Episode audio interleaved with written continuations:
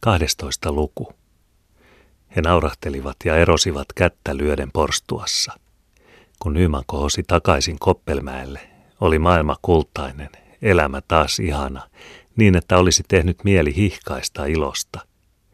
Niin oli komeatakin tämä luonto, jonka luoja luoduilleen oli luonut. Niin oli rikasta elämä väreistä ja vivahduksista, että sitä katsellessa huumasi.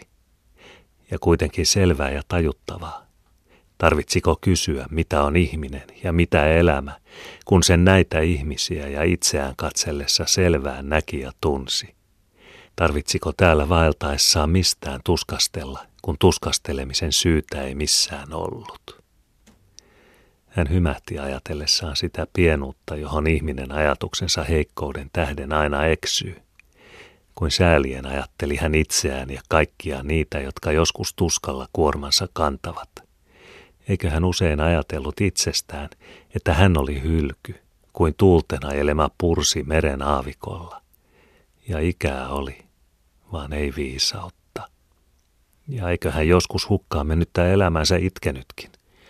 Niin, niin, niin kuin mitään itkeä tarvitseisi tahi katua, kun astuu tietä, jota on syntynyt astumaan ja jolta ei poiketa voi. Katua niin kuin ei hautaa kohti kaikki kulkisikaan, ja niin kuin ei levossa siellä sovintoa löytyisikään. Ja sitä lepoa ajatellessa tuntuu ihanimmalta.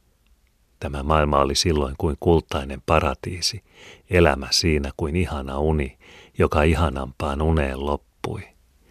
Ja joka askel, jonka kulki, askel sitä ihaninta kohti. Ja kevyeltä tuntui siinä kulkiessa taas – askeleet kevyitä, kevyitä niin kuin ei hän maassa kulkisikaan. Hän katseli taivaan sineä, katseli maan vihreätä. Hänen katseensa oli avonainen ja kirkas kuin lapsen, ja hänen sielunsa nuori, niin kuin vuosikymmenien painoa ei hartioilla olisikaan, eikä hapsissa talvien lunta. 13. luku. Miehet olivat jo vetäytyneet pientareille heinäntekoon. Viikatteet välähtivät ja heinää kaatui. Naiset kulkivat jäljessä haravoiden. Pihassa askartelivat Liena, Loviisa ja Eveliina. Uuni lämpesi ja Loviisa hieroi tuvan pöydällä leipää. Onko Lassakos käytiin, kysyi Loviisa papilta. Sielläpä käytiin. Vaan mihinkähän se meidän yksi asiamies jäi, sanoi Lovisa Eveliinalle. Se Annastiina, kovin se kauan viipyy, kunhan ei olisi tielle uupunut. Silloin se oli tuolla Ahon kohdalla, kun minä tänne tulin, sanoi pappi. Kun lähetinkin. Tuollahan tuo jo näkyy saunassa puuhailevan, sanoi Evelina ikkunasta katsoen. Menepäs Evelina sinne sauna jo panemaan lämmitä. Lovisa katsoi Evelinaan, vaan Evelina ei kuullut. Hän katseli ikkunasta vain ulos. Minä sanoin, sanoi Lovisa, että jos Evelina menisi sinne saunalle päin, jos se Annastiina pahoinvoipi. Evelina läksi. Kohta ilmestyi Annastiina saunan ovelle sylissään käärä. Tasaisesti kohosi hän mäkeä ylös ja silmäsi kannettavaansa. Evelina juoksi puolitiessä vastaan, puhui jotakin, löi käsiään yhteen puhui taas ja löi käsiään yhteen. Yhtenä tulivat he tupaan. No sieltähän se asiamies tulee, sanoi Lovisa.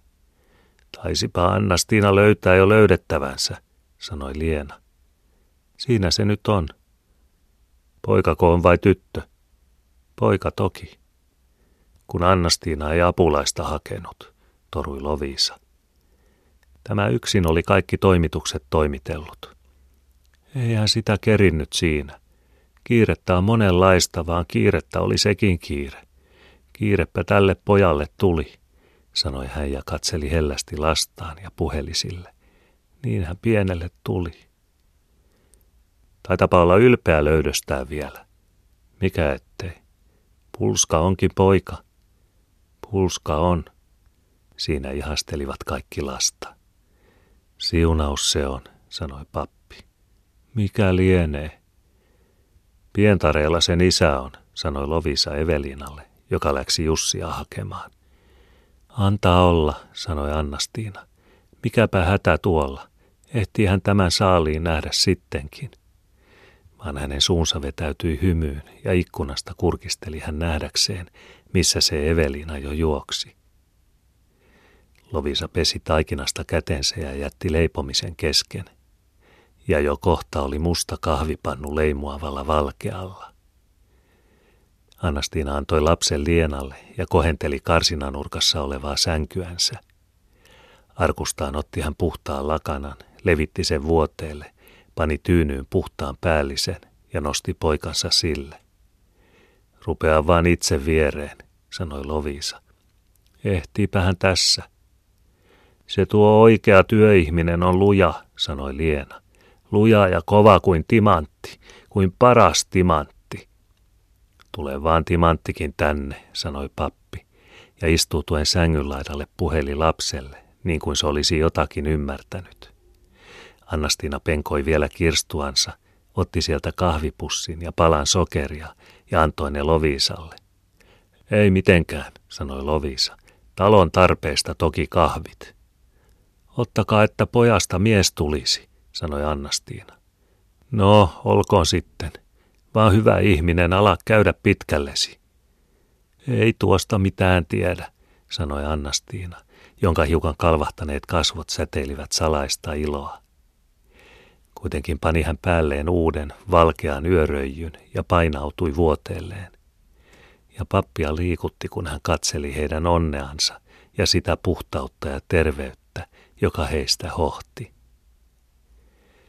Kun Jussi tuli tupaan, naurahti hän hyvillään ja katsoi Annastiinaan. Ja molemmista tuntui, kuin eivät he koskaan ennen niin onnellisia olisi olleet. Jussi kumartui katsomaan lastaan, ja hänen sydämensä virtasi outo lämpö.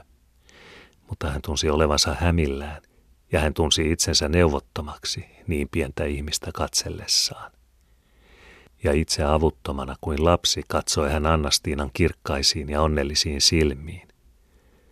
Niin pieni ihmisen alku, sanoi hän.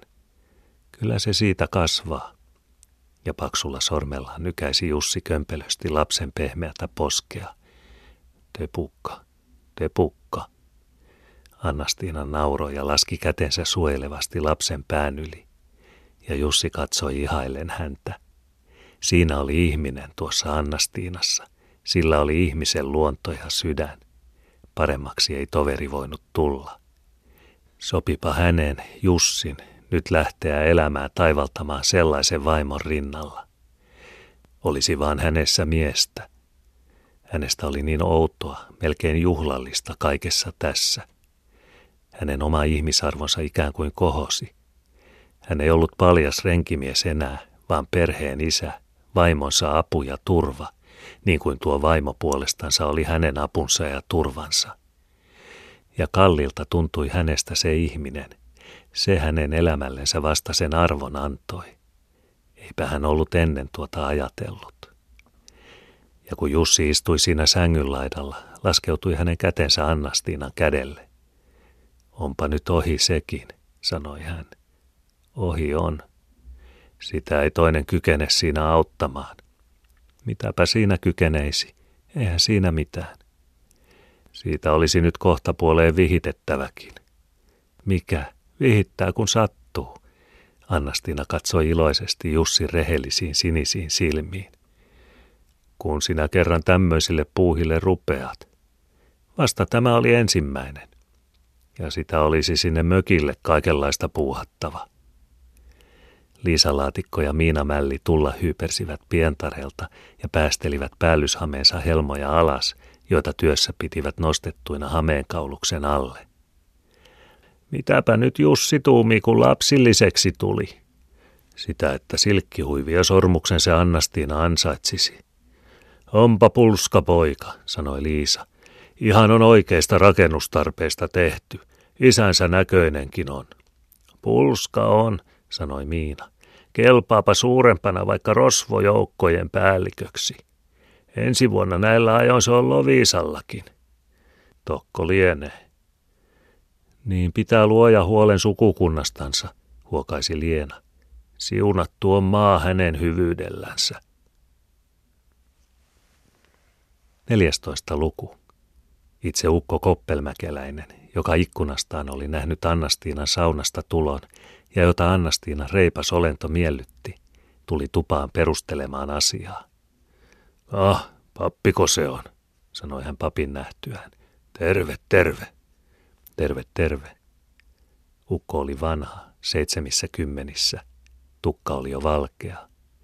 Pää kumarassa kulkea köpysti hän huononlaisesti, sillä jalkoja oli kolotellut ja vanhuuden heikkous jo vaivasi. Hän oli tulinen ja kiivas, kun hän suuttui. Väet pelkäsivät häntä. Vaan hyvällä tuulella ollessaan laski hän leikkiä aina.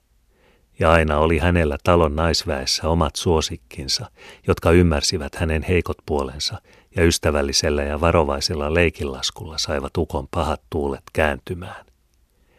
Ja viimeiseksi oli Annastiina erityisesti miellyttänyt häntä. Kun hän alituisen kolotuksensa tähden oli käynyt kärttyisemmäksi, oli Annastiina ainoa, joka ei koskaan häntä pakoon juossut. Nyt ne heinämiehelle ihmeet tuli, sanoi hän Annastiinalle nauratellen. Ihmekö tämä on? Eipä ole taittu ennen nähdäkään, että ihminen ihmisestä syntyy, sanoi Annastiina. Niin se on aina tänne maailmaan ilmaantunut, ja niin se ilmaantuu vastakin, sanoi Miina. Eikä sille mitään taida, sanoi Liena. Vaan olisi tuossa vähän taidettavaa. On tuo vähän ikävä, kun tuo noin ennen vihkimistä sattuu.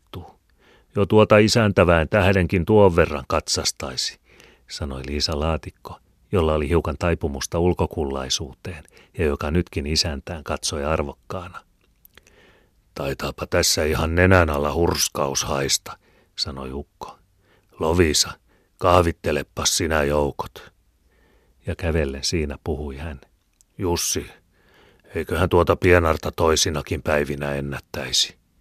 Olisikoon tuo nyt noin talo tyhjä, jota tuota nyt tuolla tavalla mennä pitäisi. Sanopas, että jättäkööt. Ja kävellessään siinä tuli hän ja katsoi lasta. Ja kun toiset eivät huomanneet, pisti hän kymmenmarkkasen Annastiinan kouraan ja rypisti otsaansa. Sitten kääntyi hän ja mennä köpitti ovelle. Pappi, tulehan tänne, sanoi hän mennessään. Ja tuoppas Lovisa kahvit tänne.